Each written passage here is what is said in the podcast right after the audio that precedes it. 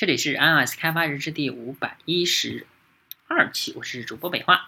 那我们这一期还是接着上一期啊，这都到第四期了啊，是 Creating Complications with ClockKit 啊啊，谢谢伊丽莎。既然我们的 Complication 都弄好了。啊，我们要确保的就是我们显示的东西是正确的，所以呢，我这 OS 二里面有很多方式可以让你把世上的每一个角落里的信息都收集到你的手表里啊啊，你可以使用新的 Watch Connectivity APS 来和其他的 iOS 应用程序沟通，并搜集更多资料到你的手表里，或者直接使用 NSUR Session 和网站沟通，并把信息带到手表里啊。假设我们的 Complication 时间轴已经设定好了，啊，我们和网站沟通了，并拿到了新的信息。如果那些信息已经废止了，我们原有的信息，我们就要告诉中面刷新的时间轴，我们可以进。入时钟 complications 服务器啊，它是我们和中面沟通的接口。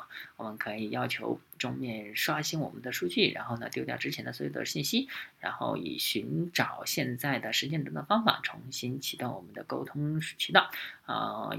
你可能已经发现这个是毁灭性有点大的动作。如果你有股票 complication，而之前的数据还有用的话，中面可能不会呃再向你二次确认了。但其实呃是你的责任，你别告诉我们要废止哈，啊还是延长你的信息啊。所以除了丢掉信息，你还可以要求延长信息，这样我们就不会要求你刷新所有的东西，反而会在尾段附加最新的信息。啊，在这些数码里会是怎么样的？你可以进入 complication，我是说这个时钟 complication 服务器共享实例。你可以在这里询问所有是活动的 complication。一个活动 complication 现在就能够在你的钟面上被看到，而任何一个 complication 都会给予你的向你的服务器要求延长或者刷新时间轴的权利。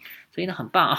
我们知道我们有责任告诉手表我们需要更新信息，但我们什么时候才有机会这么做呢？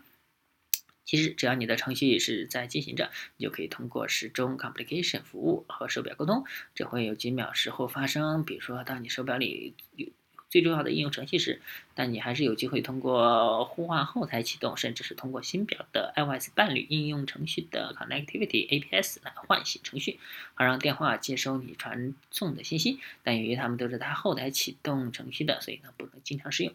啊，但如果你在后台加很多工，你就可以把钱花光，而而在你把钱存回来之前，你都无法更新你的 complication，直到晚上。呃，若想了解更多呢，Watch Connectivity ABS，请到介绍 Watch Connectivity 绘画课啊，我们。我们还在这个手表里加了一个很酷的功能来支持 complication 数据的使用。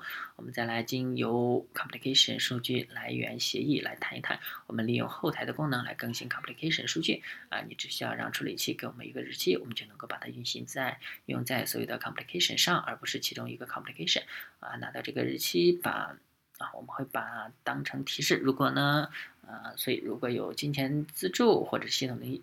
状况良好，我们就会在后台启动。这时，啊，你的数据会 Watch Connectivity 和 NSUR 进入手表，而确保信息已经被更新。和要求是让手表更新信息是你的责任。我们的 Complication 课课程呢已经接近尾声了。我们希望呢你已经学会了如何创建造时间轴，以及如何将模板啊和其他的相关的内容提供给我们。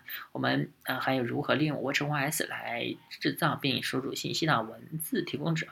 提供你啊，学会如何轻松的刷新数据。如果你是不常在、不想用后台更新的良好市民，你会有更多的机会使用手表。若是想要得到更多资料呢，请查看你的文件和实例代码。我们有良好的技术支持和老师，也有很多很棒的课让你了解 Watch Watch Kit。谢谢啊。好，那这一期呢，终于是结束了啊！大家可以关注新浪微博、微信公众号、推特账号 i s d 标 g，也可以看一下博客 i s d 标 g 点 com。拜拜。